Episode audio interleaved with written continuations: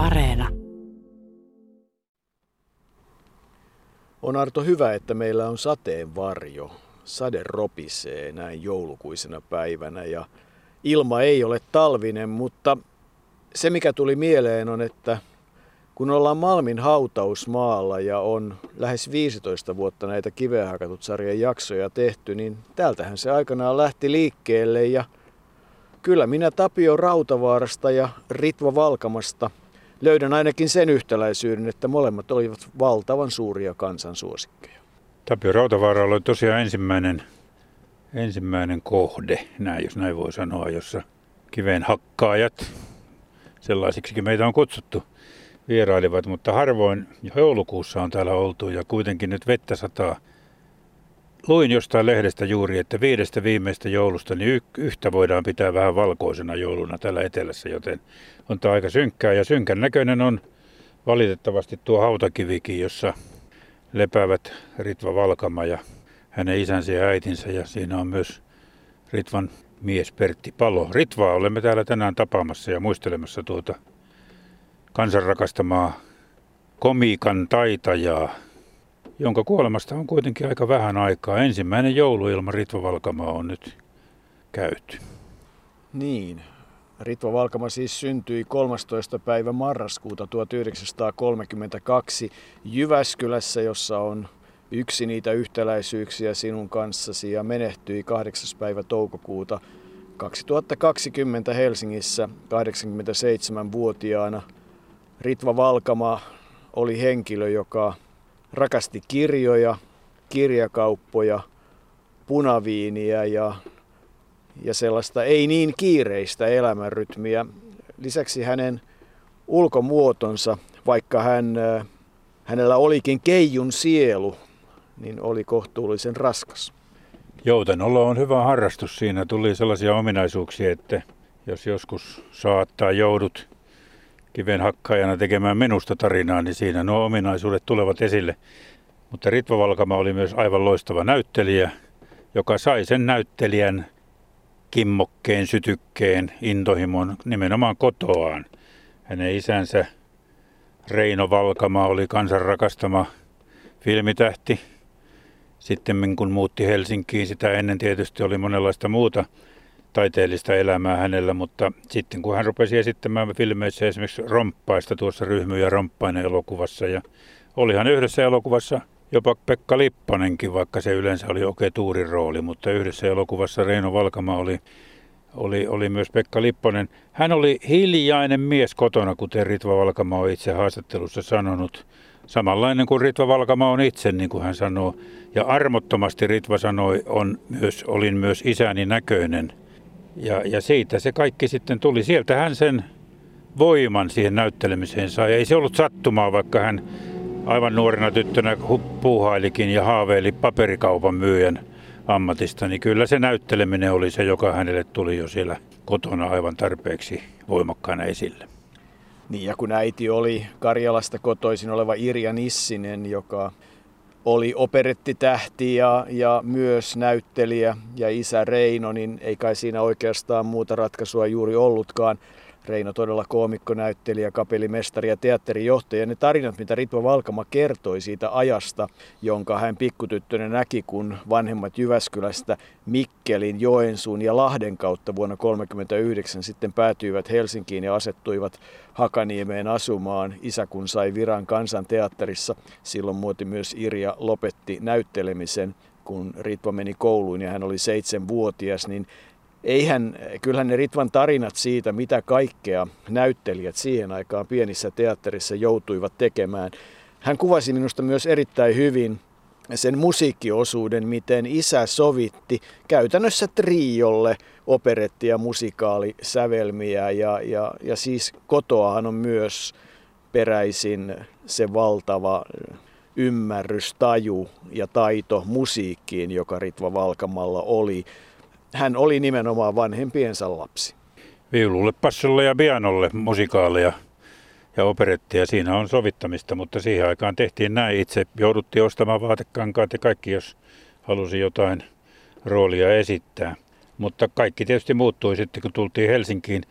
Mutta ennen kuin ehkä vielä palataan lapsuuteen uudestaan, niin lähdetään siitä, joka Ritva Valkamalle oli ominaisinta. Eli, eli hänelle oli komiikka se, josta hänet tuli tunnetuksi. Ja olisiko tässä vaiheessa hyvä kuunnella, mitä, millä tavalla Jouko Turkka luonnehti Ritva Valkamaa nimenomaan koomikkona.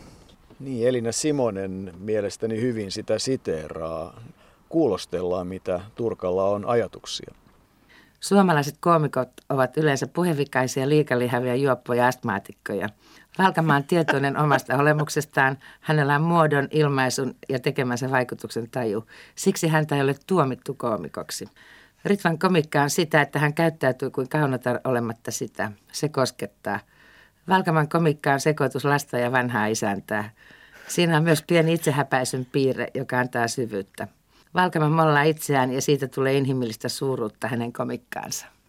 Koomikot jakautuvat kahteen tyyppiin. On konservatiiveja, jotka pilkkaavat muodin perässä juoksemista, tai satirikkoja, jotka pilkkaavat taantumusta. Valkama on siitä merkillinen, ettei hän kuulu kumpaankaan ryhmään. Hän sopii joka lohkoon, koska hänellä on muodon ja itsensä tajua. Valkaman heikkoutuna on se, että hän ei ole tarkasti valinnut kohdetta, jolle nauraa. Mä en tiedä, kun ollakseni hauska, niin mä tarvin aina teksti. Mä tarvin sen hauskan teksti. Mä en itsessäni ole mitenkään hauska. Mä, mä oon hyvin huono kertomaan juttujakin. Ja tota, mä tarvitsen hauskan tekstin ja silloin se on siinä. Jos se on hyvin kirjoitettu teksti, niin se on siinä jo se. Ja oli se sitten oikealle tai vasemmalle, niin se on sama, koska mä esitän vaan sen tekstin. Jos tekstin kirjoittaja haluaa sillä olla oikealla puolella tai vasemmalla puolella keskiviivaa, niin se on hänen asiansa. Mun asia on toteuttaa se teksti.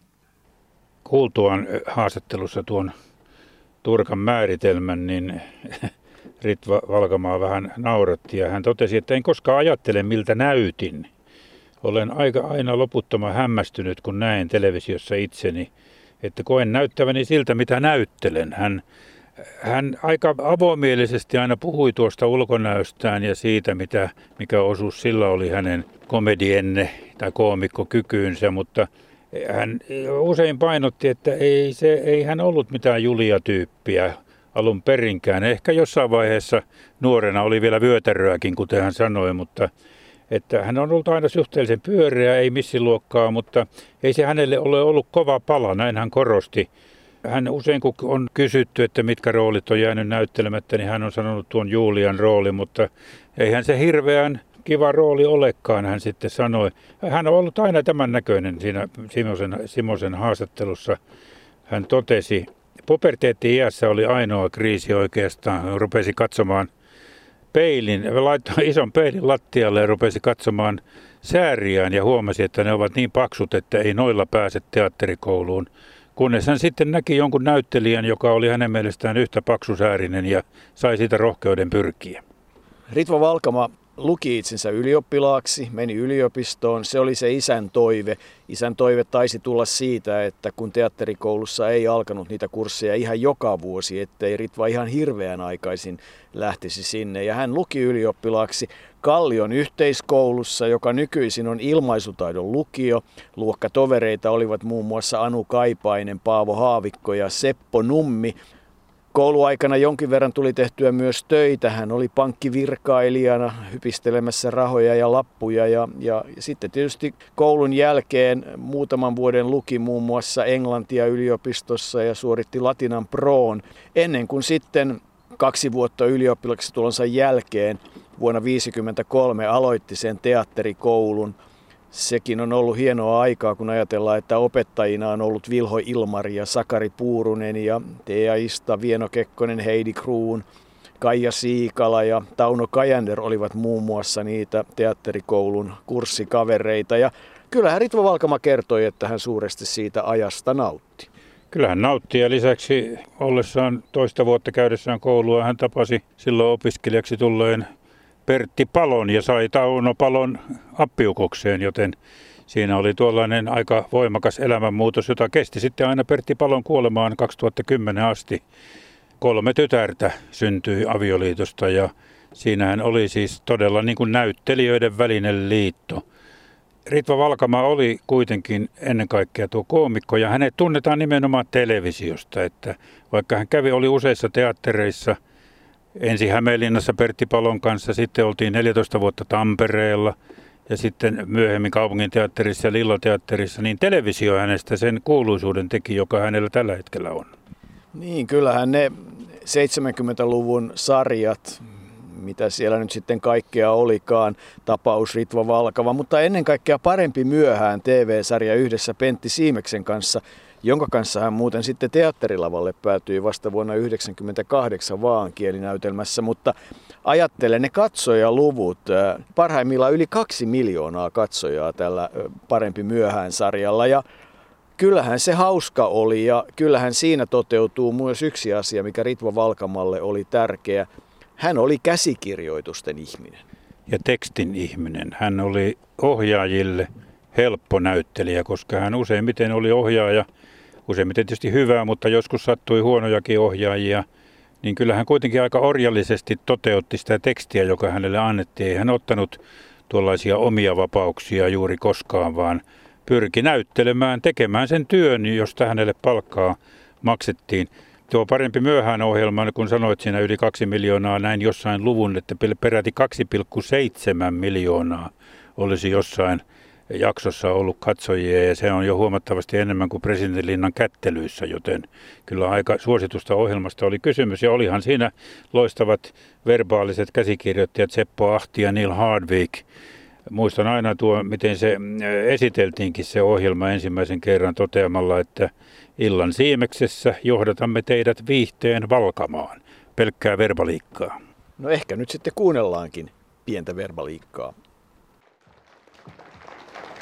Hyvää iltaa, hyvät katsojat, ja enemmän tervetuloa tähän kevätlukukauden viimeiseen parempi myöhään ohjelmaan kuin ei milloinkaan. Oikein terveellisesti paljon tuloja myös minun puolestani. Joskaan tämän illan parempi myöhään ohjelma ei lainkaan, suinkaan eikä silminkään ole kevätkauden viimeinen, vaan toiseksi viimeinen. Eikö tämä ole viimeinen parempi myöhään? Ei. Sitten minä olen väärässä lähetyksessä. Ai, miten niin sä olet väärässä lähetyksessä? Kun minä olen nimenomaisesti sopinut ohjelmakoordinaattorin kanssa, että viimeinen parempi myöhään ohjelma lähetetään kakkosverkossa samaan aikaan kuin ykkösessä edellinen osa, jotta katselijoilla olisi mistä valita. Älä nyt aina valita. Ensinnäkään minä en ymmärrä sinun puheestasi mitään. Ja toisekseen sinä et ymmärrä ohjelmakoordinaatiosta tuon taivaallista. Ja sanonpa, että siinä on taivaallakin kyllä tekemistä. Tules nyt tänne, niin täti kertoo sinulle vähän ohjelmien sijoittelun filosofiasta. Minä haluan kuulla Jaakosta ja Herneen palosta. Jätetään nyt ne palot jo rauhaan. Sitä paitsi tämä on paljon hauskempi. No niin.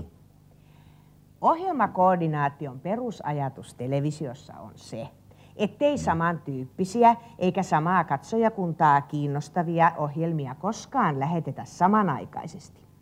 Niinpä kun ykkösellä lähetetään, sanotaan nyt esimerkin vuoksi vaikka Pentti Siimes Show, ei ohjelmakoordinaation parhaiden perinteiden mukaisesti voida kakkosella lähettää samanaikaisesti pitkäpiimäistä uusintaa ihmiskunnan pahimmista vitsauksista. Hähä, hähä, hähä. Nytpä olet väärässä, Eukkoseni. Ohjelmakoordinaation filosofiassa on näet tapahtunut mullistava käänne sen jälkeen, kun sinä olet vapautunut eläkevalmennuksesta. Äh, niin. Siis nykyisen ohjelmien sijoittelun idea on nimenomattaisesti se, että samantyyppiset ohjelmat lähetetään, toisten lähetetään samanaikaisesti. Miksi? No siis ajatus on näet se, että sijoittamalla niin sanotut asiaohjelmat ja niin sanotut viihdeohjelmat päällekkäin, koordinaattorit takaavat, että ihmisten on suorastaan pakko joskus katsoa myös viihdeohjelmia. No nyt sytytti. Minähän jo sanoin, että jätetään ne palot rauhaan. No niin, siispä ja niinpä. Kun ykköseltä tulee Pentti Siimes Show, niin, niin silloin asiassa tunteva koordinaattori panee kakkoselle tulemaan... Ihmiskunnan vitsaukset. Ja jos kakkosella taas on meneillään Ritva Valkama esittää, niin ykköselle on nähty hyväksi panna... Mutapainin vuosikymmenen. Niinpä niin.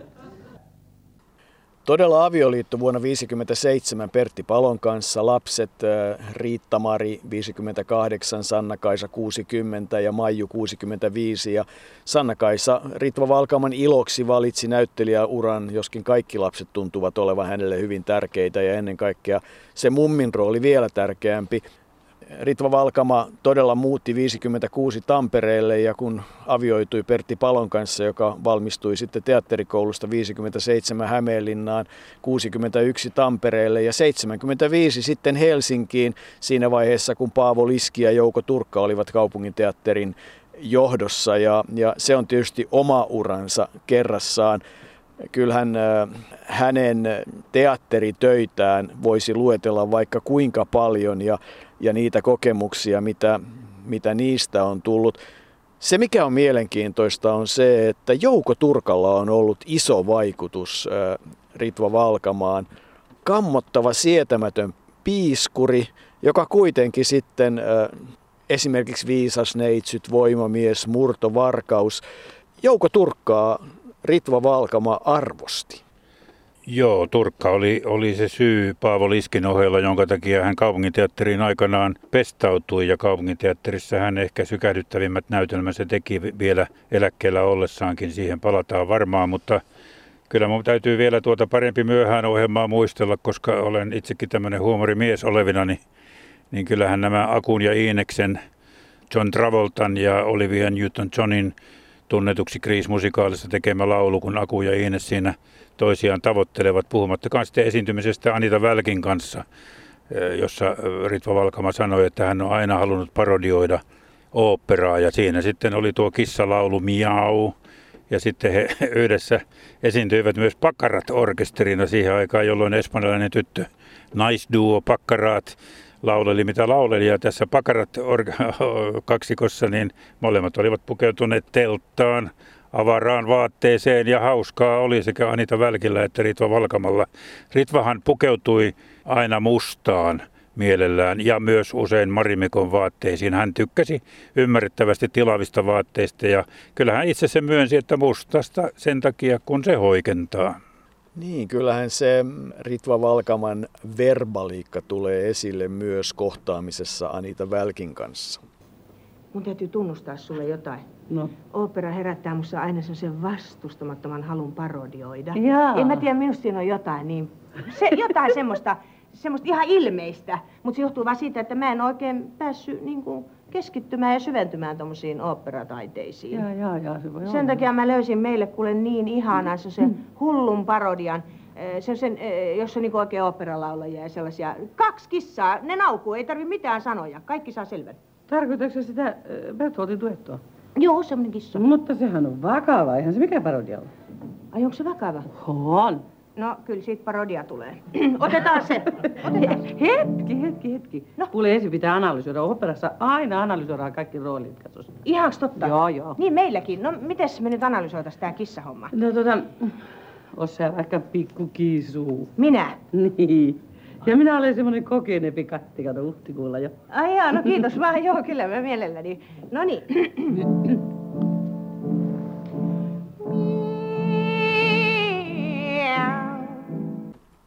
Kun nyt tultiin Ritva Valkaman ja Anita Välkin kautta musiikkiin, niin kyllähän tanssi ja musiikki ovat olleet hänelle tärkeä asia joka suhteessa. Ritva Valkama on ollut ohjelmissa, jossa on kuultu hänen levyjään ja kiinnitin huomiota siihen, että, että hienoa musiikkia. Bachin Matteus Passio, Sibeliuksen musiikkia, musikaalit ennen kaikkea, mutta Tchaikovskia, Hatsaturiania, Jose Carrerasia ja muun muassa Heino Kasken pianosonaatti. Todella hienoa klassista musiikkia ja, ja ne musikaalit, ne ovat olleet kyllä hänelle tärkeä asia ajattele. Vuonna 1963 West Side Storyn Euroopan kantaesitys Tampereen teatterissa Heikki Värtsi koreograafina. Kyllä tietysti niin kuin Ritva Valkaman teatteriuralle tämäkin on ollut hieno, hieno hetki. Samalla kuin sitten se, että hän aikanaan näki Anni Mestariampujan ja Anja Räsäsen Tampereen teatterissa. Ja, ja en voinut olla kuuntelematta, kun Ritva Valkama kovasti kehui sitä oopperan kummitusta, joka Ruotsissa pyöri toista tuhatta kertaa ja Mikael Samuelsonia. Ja täytyy sanoa, että kyllähän sen kuunteleminen taas tänäänkin hiukan herkisti. Operan kommentus on minunkin aivan ylivoimainen suosikki musikaalini ja se musiikki se on jotain, jotain aivan ihmeellistä siinä, jota ei voi koskaan. En oikein osaa kehuokkaista, on se niin hyvin. Se osuu minun päähäni sen verran hyvin.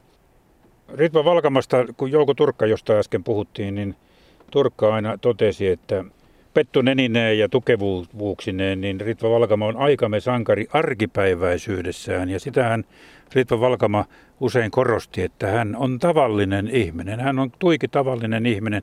Hän ei pitänyt haastatteluista, koska kuten hän sanoi, hän ei ole älykäs, eikä hänellä ole mielipiteitä, eikä hän halua antaa mielipiteitä. Hänelle painettu teksti oli jotenkin lopullisen tuntuista ja, ja sitä oli vaikea lukea sitten lehdestä, koska on varmasti se haastattelun jälkeen on saattanut sitten ajatus muuttua tai muuta, mutta totta kai hän joutui niitä haastatteluja antamaan. Ihminen, joka periaatteessa vältti riitatilanteita, Aina kun tuli riitaa, joka ei koskenut häntäkään teatterissa, hän poistui paikalta. Hän ei pystynyt kuuntelemaan ihmisten välisiä konflikteja. Hän halusi tavallista arkipäiväistä elämää ja siinä oli sitten se yksi syy, minkä takia myöhemmällä iällä, kun hän yritti vähän päästä eroon teatterista ja lähti teatterikouluun näyttämötaiteen professoriksi, niin kävi niin kuin kävi. Niin, 85 teatterikoulun näyttelijätyön professoriksi lopetti 87 ja siihen kyllä oli aika selkeä syy, koska siinä vaiheessa hän tuli konflikti oli ollut se Oulussa Jumalan teatterin kohu, jossa ruoskat viuhuivat ja ulosteet lensivät ja Ritva Valkamaa oli todella pyydetty hakemaan sitä professorin virkaa, mutta sitten tämä avoin oppilaskunta esitti vaatimuksen, että että teatterikoulun rehtoriksi pitää tulla Jussi Parviainen, Marianne Möller, VT-rehtori pitää erottaa, samoin kuin Ritva Valkama ja Erkki Saarela. Ja siitä seurauksena sitten oli se, että se neljän tai viiden vuoden sopimus, mikä Ritva Valkamalla sinne oli, niin hän lopetti. Hän kerta kaikkiaan joutui tilanteeseen, jota hän ei voinut sietää. Kuvasi äsken hyvin tuon, että hän oli henkilö, joka, joka ei missään tilanteessa halunnut konflikteja ja riitaa ja muuta. Ja muistan, kun hän jossain haastattelussa kertoi, että kerran hän oli hermostunut Jouko Turkalle ja sanonut sitten kovasti, niin kahvilassa tuon konfliktin jälkeen Jouko Turkka oli kysynyt, että etkö sä nyt ollut tosissasi, jolloin Ritva sanoi, että kaikki turhaan meni sekin, kun kerran elämässään hermostuu, niin sekin menee hukkaan. Jouko Turkan ja Ritva Valkaman ehkä välejä kuvaa myös hyvin mainio keskustelu. Jouko Turkka oli sanonut, että kai sä nyt ymmärrät, että mä käytän sua hyväkseni, kun sä oot niin jumalattoman kuuluisa ja julkis. Ihmiset tulee katsoa mun juttujani.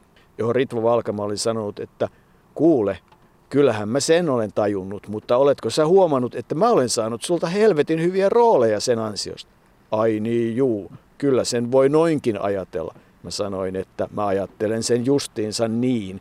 Että kyllähän tämä Jouko Turkan ja Ritva Valkaman suhde on ollut sillä mielenkiintoinen, mutta että kyllähän tietysti hienoja ohjaajia, monia, Asko Sarkolaa, Lombakan, Beketin onnelliset päivät ja, ja se Otello, jonka Arto Av Hellström ohjasi ja, ja jossa, jossa se Emiliin repliikki on jostain syystä sellaista, joka en tiedä minkä takia se minua puhuttelee. Se voidaan ottaa kohta esille, mutta palaisin vielä sinne teatterikouluun, koska se tapa, millä Ritva sieltä sitten lähti, oli hyvin hänelle tyypillistä. Hän tuota, totesi tuossa haastattelussa, johon on viitattu, että kun paska lensi Oulussa, huomasin, että ei ollut minun paikkani tämä ja tuota, hän lähti sinä päivänä sitten, kun seuraavana päivänä niitä kirjoituskoneita heiteltiin ja ikkunoita rikottiin ja kaverit kahlitsivat itsensä oveen, niin Ritva lähti takaovesta ja totesi poliiseille, että numeroni on luettelossa, jos tulee jotain asiaa, minulle tämä riittää. Hän itse sanoi, että se oli virhe lähteä sinne. Hän epäonnistui mielestään opettajana, että hänestä ei ollut johtavaksi ihmiseksi ja tuota, hän ei ole suurien linjojen vetäjä. Olin tyhmä, kun en tajunnut sitä heti alun perin, mutta ei kai kukaan voinut tietää, että se purkautuu näin voimakkaasti tuo opiskelijoiden eh, sen hetkinen en tiedä, onko ollut kysymys pahasta olosta vai mistä maailman uudistamisesta, mutta Ritva Valkamalle, joka oli oman tiensä tavallinen kulkija, niin se ei ollut todellakaan hyvä juttu. Mutta jos mennään tuota näistä ja komika-asioista todella sinne äh, vakavampaan, jos näin voi sanoa, näyttelemiseen, niin tuo Otello, siinähän Ritva Valkama esitti vallantavoittelija Jaakon vaimoa Emiliaa. Se on Shakespearen näytelmä, jonka Juha, Jukka Asikainen ja sitten sen näytelmän suomalainen ohjaaja Arto F. Hellström olivat suomentaneet. Ja se on aikamoinen, Shakespearetäkin aikamoinen puhe naisen puolesta. Jos sallit, niin luetaan se tässä. Eli näin Emilia toteaa siinä näytelmässä. Ja tämän muuten Ritva Valkama itse halusi jossain haastattelussa tuoda esille. Luulen, että naisten syyt ovat miesten syitä. Jos he laiminlyövät meitä ja tyhjentävät aarteensa muiden helmaan tai epäluulon myrkyttäminä sitovat vapautemme lyövät meitä. Tai tuhlaavat se, mikä kuuluu meille, niin meissä asuu kostonhalu, vaikka me olemmekin nöyriä. Tietäkööt miehet, että vaimoilla on samat aistit kuin heillä. He näkevät, haistavat ja maistavat makean ja karvaan. Siinä missä mieskin. Mikä saisi siis heidät vaihtamaan meidät toisiin? Huvinko vuoksi, luulen niin? Vai heikkousko johtaa harhaan, sekin luulisin. Eikö meilläkin ole samat intohimot, halut, heikkoudet kuin heillä? Pidelkööt hyvin meitä, etteivät vain näkisi seurauksia opeistaan. Niin, se on Shakespeare-kirjoitelma tähän aikaan, tähän päivään, nykyaikaan ja meille kaikille. Ritva Valkamahan ei ollut mikään äitihahmo. Hän ei erityisesti tehnyt ruokaa. Kotiapulaiset hoitivat lapset ja lapset kasvoivat siinä sivussa ja hyvin näyttivät kasvavan. Ja, ja, ja ainakin kun katsoo äidin ja tyttärien suhdetta noiden haastattelujen ja muiden pohjalta, niin, niin ne ovat aika mutkattomat. Mutta niin kuin jo aikaisemmin taisin sanoa, niin, niin se isoäidin mummin rooli, se sopii. Oikein nauratti, kun Ritva sanoi, että ei hän koskaan omista lapsistaan valokuvia kellekään näyttänyt ja niin edelleen. Mutta lapsenlasten kuvia hän kyllä esitteli aina. Ja kyllähän sitten Ritva Valkama ei kai ole ollenkaan ihmeellistä, että kun kolme kertaa vuosina 79-81 hän ja Pentti Siimes saivat Telviksen suosituimpina TV-esiintymisinä ja, ja niin edelleen, niin ei ole ihme, että Ritva Valkama on palkittu. Pro Finlandia 86, Ida Alberin mitali 99, elämäntyöpalkinto 2018, erikoisvenla 2007. Hän oli postimerkissä 2013, kun oli Näyttelijäliiton 100-vuotisjuhla. Hän oli vuoden Eeva ja hän on Näyttelijäliiton kunniajäsen, mutta Yksi, mitä hän varmasti arvosti suuresti, oli teatteritaiteen valtion palkinto vuonna 2000. Näyttelijä Ritva Valkama on saanut teatteritaiteen valtion palkinnon, joka suuruus on 75 000 markkaa. Palkintolautakunnan perusteluissa todetaan, että Valkaman ilmaisuskaala ja roolien kirjo on poikkeuksellisen laaja. Hän on huippukomedienne, joka taitaa myös vakavan ilmaisun.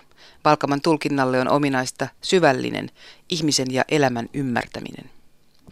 Koko Suomen kansan tutuksi Valkama on tullut elokuvan ja 70-luvulla alkaneiden televisioesiintymisten kautta. Ritva Valkama kertoi työstään Elina Simoselle Radio Ylen ykkösessä taannoin näin. No mistä sä tiedät, että rooli on valmis? Ei se sillä lailla, ensilat on, mulla on, mä oon mahdottoman huono ensiltä näyttelijä ollut aina, että mä en ole, ensi, mä en ole ensilossa ollenkaan kotona, niin mä en tiedä mistä se johtuu se se ensiltä sana jotenkin aiheuttaa musta semmoisia kauhun väreitä aina, että mä en, mä en koskaan ehdi oikein nauttia näyttelemisestä ensilloissa. Että aina sitten kun on semmoinen kymmenes tai kahdestoista esitys, niin mä ajattelin, että voi että, miksei se ensiltä on nyt. Ja se on vaan siitä, että se, siinä on jo tottunut siihen yleisön kanssa vuorovaikutukseen sen 12 esityksen paikkeilla, varsinkin jos on kysymys Äh, komediasta, farsista, niin se silloin sä tiedät jo, mikä pelaa ja mikä ei. Mutta muutenkin, niin äh, mä en, ensilat on aika kauhistuttavia. Vaikka olisi viisi ennakkoa, niin se ei merkitse mitään. Se ensiltä on joku semmoinen kummajainen. Vaikka se tunnut semmoiselta, että, että ei, ei, ei kuvittelisi, että sä jännität esimerkiksi. Niin, sitä luulisi. Mutta kyllä mä muistan näitä kauhun hetkiä, kun kämmenet hikoo ja ennen näyttämölle menoa. Mutta sitten se unohtuu, kun siellä on siellä näyttämöllä, mutta se et kuitenkaan se ei ole kuitenkaan oikein. Mä en tiedä, mistä se johtuu. Hmm.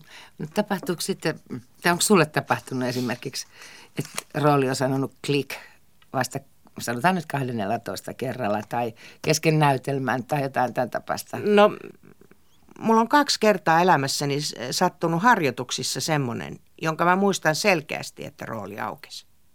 Mm. Ja se, ja kun mä en ole mikään analyyttinen näyttelijä ollenkaan, että tässähän on turhaa odottaa mitään analyysejä, niin kun mä tykkään, että vaan harjoitellaan vaan ja sitten esitetään.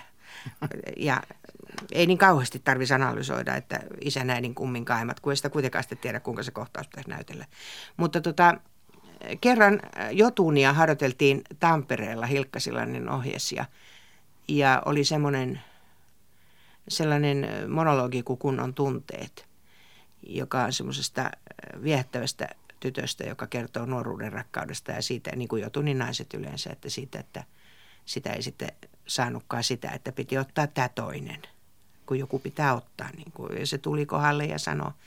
Ja se, mä muistan ihan selvästi sen hetken, kun mä seisoin Tampereen pikkuteatterin lavalla, kun mä harjoituksessa mä tajusin, miten se pitää tehdä.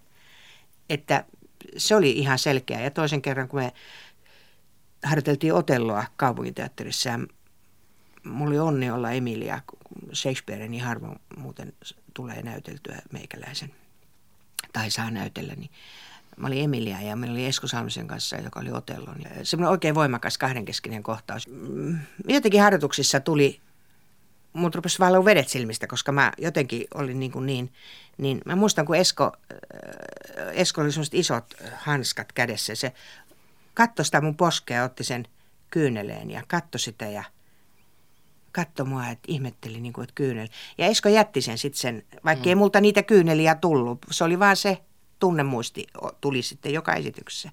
Mutta joka esityksessä Esko ikään kuin otti sen. Se, ja se, sekin oli niinku semmoinen joku semmoinen kohta, joka loksahti niinku paikalle. Tuossa Arto minusta oli myös aika hyvä kertaus siihen, mitä Ritva Valkama oli näyttelijänä ja millainen hän oli. Hän koki myös kritiikin raskaana ja sanoi, että varsinkin se toinen ilta oli, oli joskus raskas mennä sinne, kun oli lukenut, mitä oli kirjoitettu, vaikka kyllä minulla on sellainen tunne, että kritiikki valtaosaltaan kohteli häntä aika hyvin. Sen hän myös sanoi, että ei enää myöhempinä vuosina oikein esityksen jälkeen ollut ajatusta mennä oluelle. Oli paljon mukavampi tulla siihen Reino-isän nojatuoliin kotiin ja ottaa lasi tai kaksi punaviiniä ja katsoa sitten televisiosta jotain hyvin kevyttä. Jouten olo yksinään on yksi ihmisen suuria etuoikeuksia, siitä ei päästä mihinkään.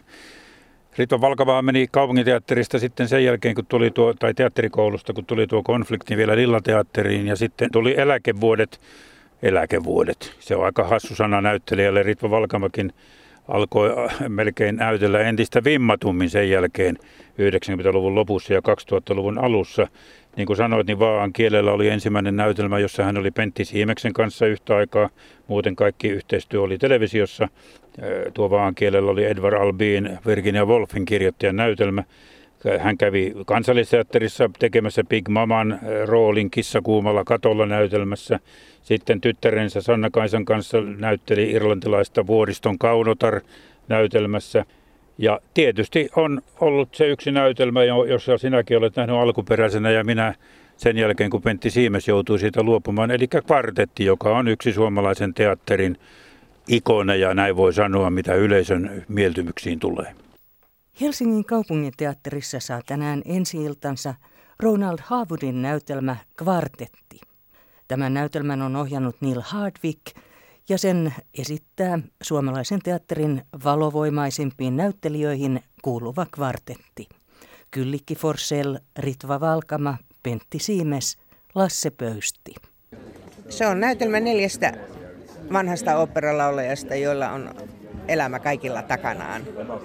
Ja itse asiassa niin kuin viimeinen pysäkki tässä niin kuin Lasse Pöstö tuossa äsken sanoi, että tässä on traaginen hauskaa ja hauska traagista, että tota, niin niihin saa niin hirveän hyvin pohjan itsestänsä. Jos tarjotaan töitä, niin näyttelijälle usein tarjotaan kuin yllättäen vanhoja ihmisiä teatterissa. Viime vuosina on vanhojen ihmisten roolit muun muassa lisääntyneet suorastaan. Kun mä aloitin tätä hommaa äh, joskus 50-luvulla, niin ensimmäinen rooli, minkä mä näyttelin, oli toppauksilla ja ryppyruskeilla ja mua vanhennettiin ja kaikkea tämmöistä. Ja nyt ei tarvi ei toppauksia eikä ryppyruskeita, niin että näin. Niin, kvartetti voi kvartetti. Minä kyllä pidin siitä kovasti ja, ja se meni yhdeksän vuotta ja jos oikein luin, niin vuoden 2002-2011 välissä sitä estettiin 481 kertaa ja se oli muuten yksi niitä näytelmiä, joka sai aikaan sen, että Ritva Valkava vei roolivihon kotiin. Hänhän oli siis ihminen, joka kerta kaikkiaan halusi hyvän ohjaajan ja hän teki sitä työtä siellä näyttämöllä. Hän oli luonteeltaan tarkka, hänellä oli kolme kalenteria, kaikki asiat olivat paperilla ja hän tuli teatteriin aina kaksi tuntia ennen näytöstä. Raitiovaunulla mustissaan kassiensa kerran sinne, sinne meni ja, ja se niin kuin kuvaa myös hyvin häntä, että hän oli tarkka ja teki sen työnsä kyllä äärimmäisen hyvin. Ei tehnyt kompromisseja, osasi tehdä sen työnsä, mutta vaati myös hyvän ohjaajan.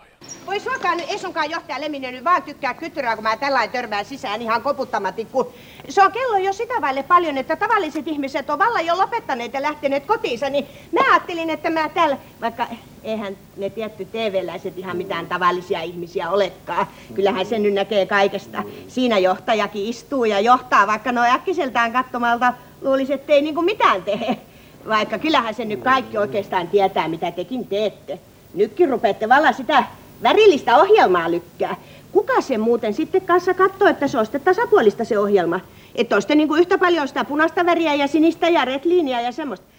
Ja sen verran täytyy palata vielä menneisyyteen hänen kohdallaan, että kyllä hän vakavia näytelmiä teki jo, teki jo silloin komedia-aikana. Eli yksi, jonka hän usein otti esille, oli tuo Itäkeskuksen esitetty Samuel Peketin onnelliset päivät. Hän oli siinä kaksi tuntia yksinään ensin hautautuneena hiekkaan vyötäröön asti ja sekin kaulaan asti ja viimeiset kahdeksan minuuttia oli Pertti Palo näytelmässä mukana. Siinä oli 48 sivua, joita hän joutui opettelemaan ulkoa päästäkseen sen näytelmän läpi, joten kyllä tuo ulkomuisti hänellä oli aika hyvä ja niin kuin sanoit, niin eh, roolivihot jäivät usein teatteriin, mutta joutui sitten myöhemmässä vaiheessa tuomaan myös niitä kotiin pystyäkseen opettelemaan niitä.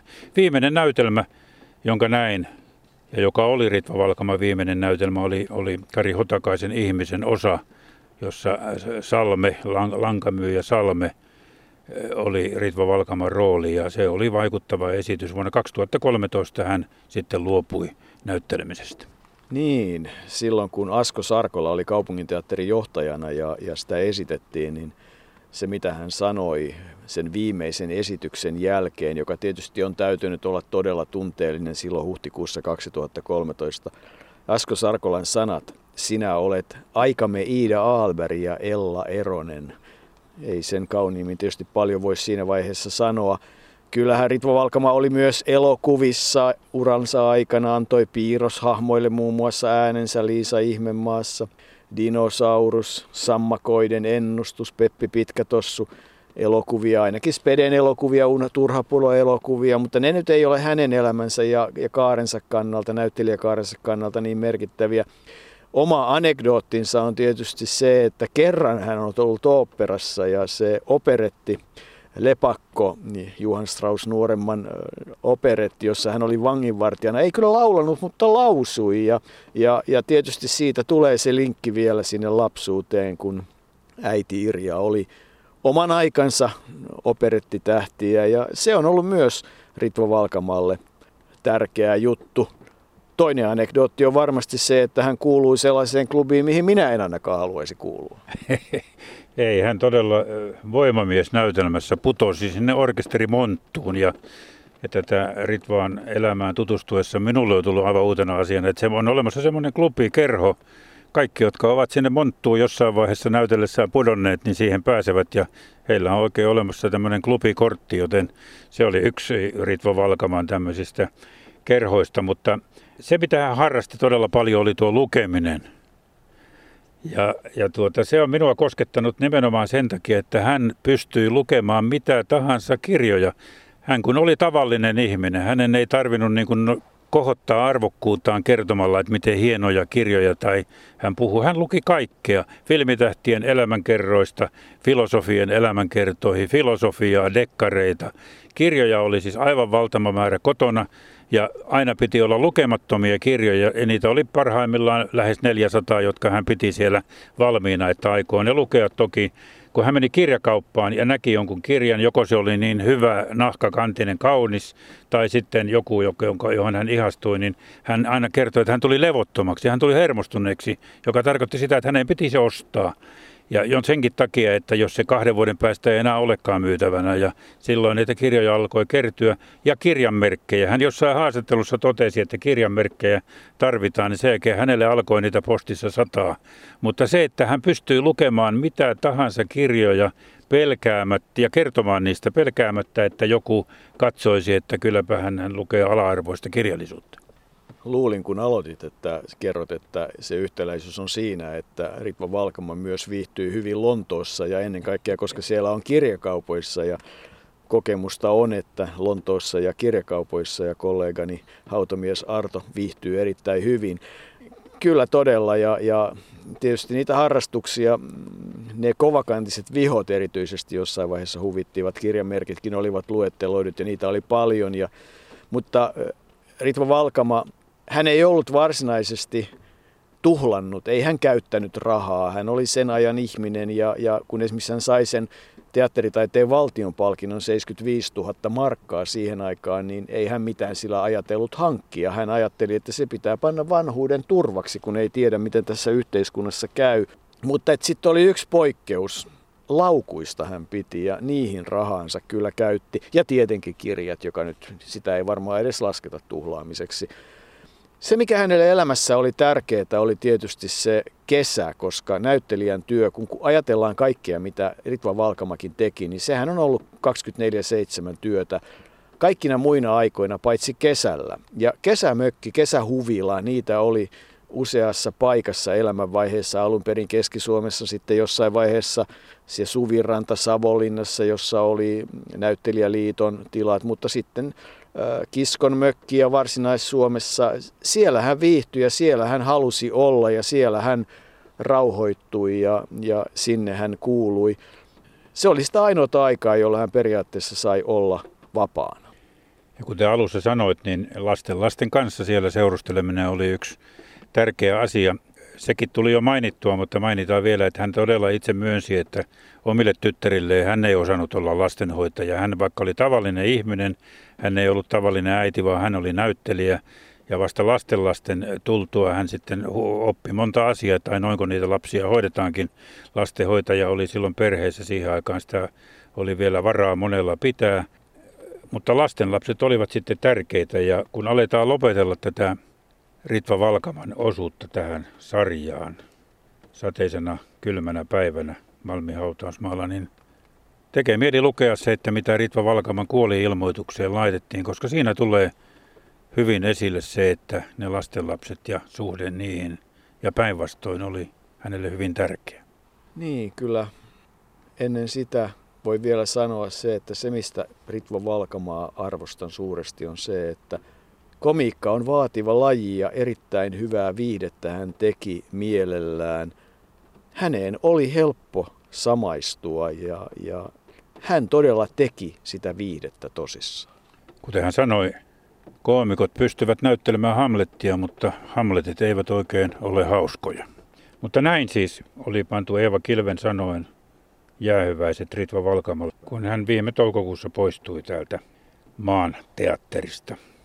Kun mummit kuolevat, heistä tulee kokkaniittyjä ja heinää, ja joistakin mummeista tulee puita, ja he humisevat lasten lastensa yllä – suojaavat heitä sateelta ja tuulelta ja levittävät talvella oksansa lumimajaksi heidän ylleen.